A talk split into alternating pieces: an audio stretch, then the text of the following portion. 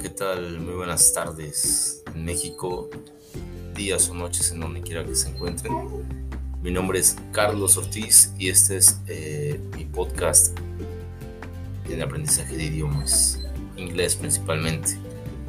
Eh, el día de hoy vamos a, vamos a tratar el tema de los usos más comunes del de, futuro, del tiempo futuro, porque pienso que es eh, un tema que nos confunde muchas veces a todos cuando estamos eh, aprendiendo un nuevo idioma y sobre todo pues, la gramática del idioma.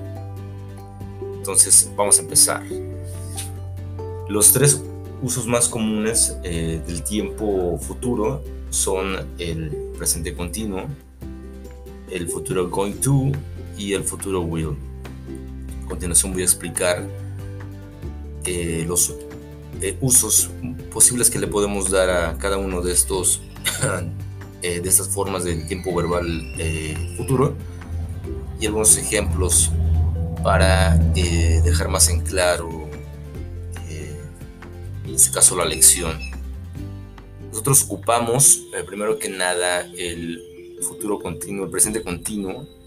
En este caso la estructura sería con verb en ing para eh, referirnos a un futuro inmediato o para arrangements en este caso. Es lo más común. Eh, arrangements en este caso es compromisos, citas que tenemos en un futuro, eh, como les comento, en un futuro no muy lejano. Por ejemplo, puedes decir I'm meeting with my friends tonight.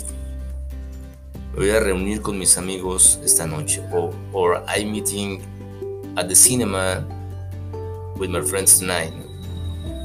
Me reuniré con mis amigos en el cine esta noche. Estamos hablando de una acción que pasará en un futuro no muy lejano, o sea, esta noche, y es una, una, un acuerdo, una cita que ya tengo usamos future going to para hablar de planes.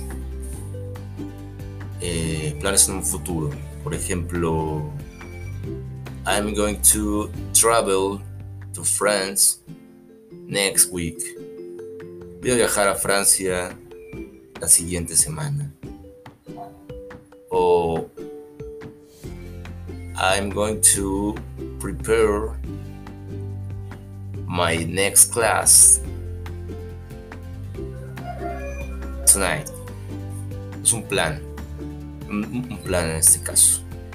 Y usamos future will para referirnos a decisiones que tomamos en el momento y que vamos a eh, y que vamos a, llevar a cabo en un futuro eh, no muy lejano, en ese mismo momento. Por ejemplo,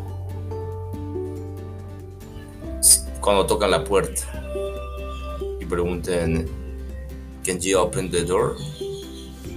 O ¿Will you open the door? Yes, I will. yo la abriré. En ese momento lo pensaste. O, no sé, se acabaron las manzanas. Eh, I will buy. En ese momento lo piensas y en ese momento eh, llevas a cabo la acción. Esos son algunos ejemplos de, eh, y diferencias de los usos del tiempo futuro.